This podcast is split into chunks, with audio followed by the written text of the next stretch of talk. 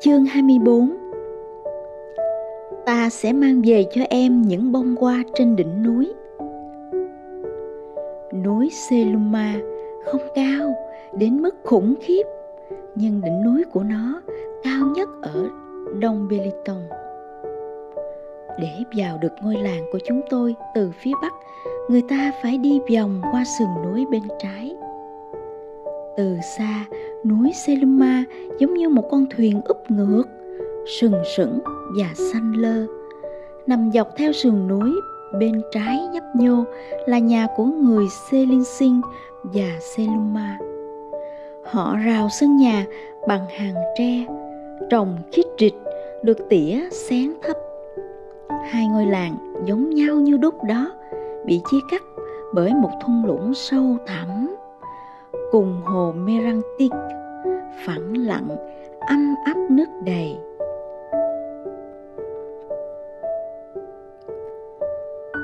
sức chịu đựng của con người hẳn sẽ được kiểm chứng trong suốt cuốc xe đạp leo lên con đèo ngắn, nhưng rất dốc tới ngôi làng Selinsing.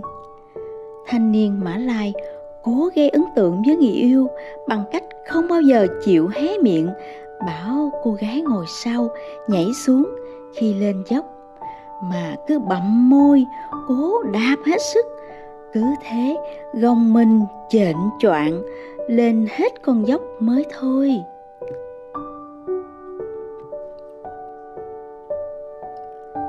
Lên hết con đèo xe linh sinh, xe sẽ đổ dốc. Chàng thanh niên sẽ nở nụ cười khoan khoái và bảo cô người yêu ôm eo anh thật chặt để cho cô thấy được rằng nếu chọn anh, cô sẽ có được một tấm chồng xứng đáng. Người có thể che chở cho cô cả đời. Rồi chiếc xe đạp sẽ vòng qua hai khúc cua, chạy men theo thung lũng hồ Serantic. Và rồi được con đèo dẫn đến làng Saluma. Và bất kỳ cô gái nào cũng sẽ thông cảm nếu người yêu cô bảo cô xuống xe, vì con đèo Selma tuy không dốc bằng Selinsing nhưng dài hơn rất nhiều. Thế nên con đèo dẫn đến làng Selma không phải nơi thích hợp để chứng minh tình yêu của các chàng trai. Mới chỉ đẩy xe lên được một phần tư con đèo thôi mà đã mệt lử rồi lúc này, những hàng rào tre cứ như đang chờn dần bước đi, vì hai mắt bây giờ đã muốn nổ đom đóm, vì kiệt sức. Càng lên gần tới đỉnh, bước đi càng nặng nề, như thể bị đá đeo vào chân vậy. Mồ hôi ròng ròng chảy cả vào mắt, xuống tay rồi cổ, chảy qua cả áo, xuống ướt hết cả quần. Tuy thế, khi lên được đến đỉnh, nghĩa là đỉnh của mạn trái núi Selma như tôi nói lúc đầu. Mọi nỗi mệt nhọc, biến mất cả. Trải dài ngút ngàn trong tầm mắt là bờ biển đông Beliton xanh ngăn ngắt. Mây trắng giăng ngang bầu trời rực rỡ và những hàng thông thẳng tắp. Từ đỉnh núi, người ta sẽ thấy những ngôi nhà nằm rải rác dọc hai bên bờ khúc sông lan can đổ ra biển, uống lượn ngoằn ngoèo như rắn. Hai khu nhà ấy không hề có hàng tre bao quanh, mà là những cánh đồng quang um tùm cỏ dại. Càng nhìn xa, ta thấy khoảng cách giữa hai khu càng lớn. Khu dân cư nằm chệch sang hướng tây nam như men theo con đường chính duy nhất tiến về Tăng Rông Băng Đàn. Khu dân cư tiếp tục tiến thẳng về phía nam với những dòng nước đầy thác ghềnh của con sông Linh Gan huyền thoại cuộn về cửa biển. Bên kia sông, những ngôi nhà mọc lên san sát quanh khu chợ cũ bừa bãi và lộn xộn kinh khủng. Nếu bạn đi dọc theo con đường này, đừng dội xuống thung lũng từ đỉnh Seluma hãy dừng lại nghỉ chân một lát hãy tựa người một lúc vào cây ansana nơi lũ sóc con, đuôi vàng đang nô giỡn.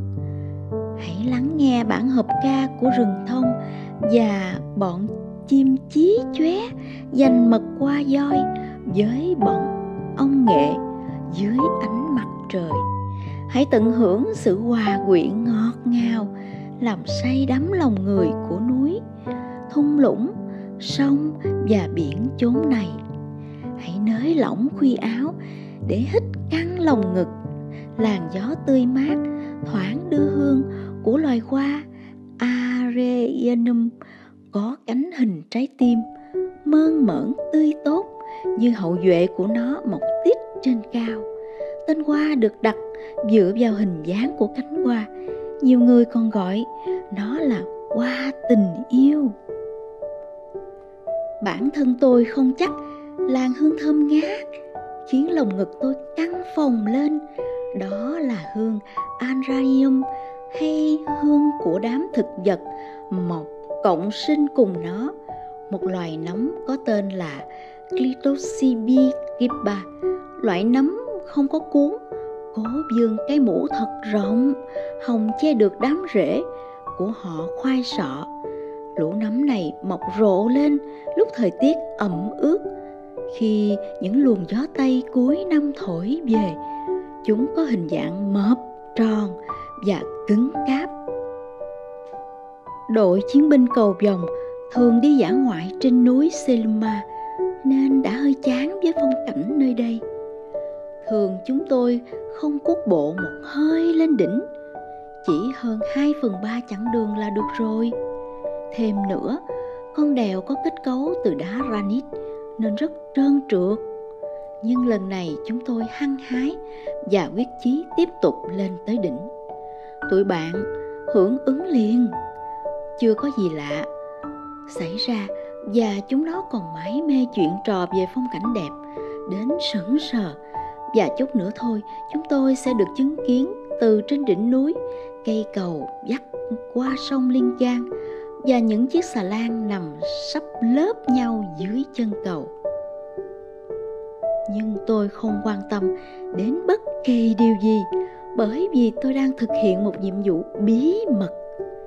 Nhiệm vụ bí mật đó phải được thực hiện nơi có phong cảnh đẹp ngớt ngay, nơi duy nhất chỉ có ở độ cao nhất trên núi Selma. Nhiệm vụ bí mật đó cũng liên quan đến những bông hoa xinh đẹp, lộng lẫy, chỉ mọc ở những nơi cao nhất. Hoa lá kim đỏ và nếu tôi gặp may, loài hoa muralis ngọt ngào vẫn còn nở rộ trong tuần này. Chúng tôi gọi muralis là hoa cỏ núi. Cái tên cho tôi tự nghĩ ra, bởi vì loài hoa này thích tự tung phấn nên sáu hay bảy cây con đã xâm nhập vào đồng cỏ ngựa vàng. Đài hoa cỡ ngón tay cái vàng mơ được đỡ lên bởi cuốn hoa màu xanh nhạt với kích thước không giống nhau, phóng khoáng và đáng yêu. Lá hoa không thể gọi là đẹp được bởi vì hình dáng và màu sắc giống loại Trifolia thông thường. Nhưng nếu hái được chừng 15 cánh hoa, ngắt bỏ hết lá đi, rồi đơm thành một bó. Người con gái nào mà nhận được bó hoa này, tim cũng sẽ tan chảy ra cho mà xem. Sau 3 giờ đồng hồ, chúng tôi lên được đỉnh. Tim cả đội chiến binh cầu vòng như vỡ òa ra trước khung cảnh trải dài, ngút ngàn bên dưới. Nhìn trường bên kia, Sahara reo lên ngay cả khi nhìn từ xa thế này, ngôi trường vẫn toát lên vẻ đáng thương. Dù nhìn từ bao xa, từ góc độ nào thì ngôi trường chúng tôi vẫn chẳng khác gì cái nhà kho chứa cùi dừa khô. Cô cai chỉ vào một tòa nhà. Kia, thánh đường hồi giáo đấy. Cả bọn hét vào mặt nó. Chùa mà đồ ngu.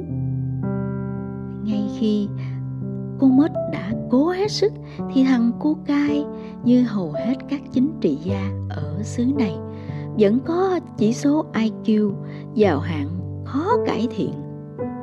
Có hai luồng ý kiến trái ngược nhau, thế là một cuộc tranh luận chẳng đâu vào đâu nổ ra. Như thường lệ, Maha bắt đầu kể chuyện cổ tích. Theo nó, núi Seluma là một con rồng nằm cuộn tròn và ngủ như thế đã hàng bao nhiêu thế kỷ nay rồi. Con rồng này sẽ thức dậy vào ngày phán quyết. Đỉnh núi là đầu nó. Có nghĩa là ngay lúc này đây, bọn mình đang đứng trên đầu nó đấy. Đuôi nó cuộn lại nơi cửa sông Liên Gang. Akikong quảng hồn. Vậy nên đừng có ồn ào quá nếu không thần linh sẽ quở phạt đó.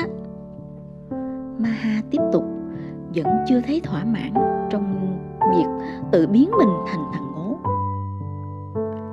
Akion tiếp tục nuốt ừng ực từng chi tiết trong câu chuyện của Maha để thể hiện lòng ngưỡng mộ dành cho câu chuyện bổ ích đó. Nó kính cẩn dâng cho Maha một quả chuối từ phần ăn mang theo của nó. Cung cách của nó hết như người tiền sử cống nộp cho pháp sư vì đội ơn ông ta chữa khỏi bệnh ghẻ chóc cho vậy mà hà nhanh như chớp chụp lấy đồ cống nạp rồi tổng ngay vào mồm hoàn toàn không hay biết gì về sức ảnh hưởng ghê gớm của mình lên thằng Akion. Một trận cười nổ ra khi chúng tôi chứng kiến cảnh ấy.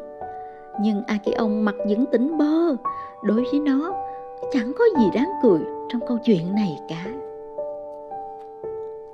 Tôi cũng không cười.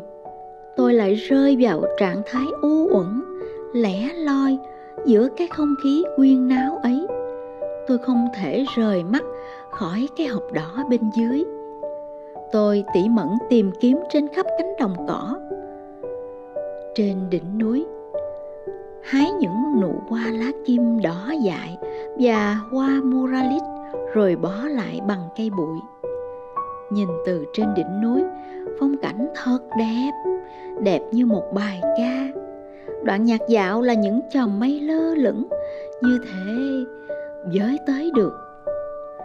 Đoạn xướng âm là tiếng ríu rang của bầy Brigantia, nghe rất gần và thánh thót Đoạn điệp khúc là hàng ngàn bồ câu ào xuống đám quệ tây mọc tràn lan bên dưới như một tấm thảm khổng lồ. Và bài ca ấy phai dần rồi mất hút đi trong cánh rừng đước. Tôi cất công leo lên núi Selima này cũng là vì phong cảnh hữu tình và vì những bông hoa say đắm lòng người ấy. Dù tôi có bị vẻ đẹp của nơi đây hút hồn đến thế nào đi nữa, thì lý do duy nhất tôi có mặt trên đỉnh cao nhất Đông tông này chính là cái hộp màu đỏ bên dưới kia, mái nhà của A Linh.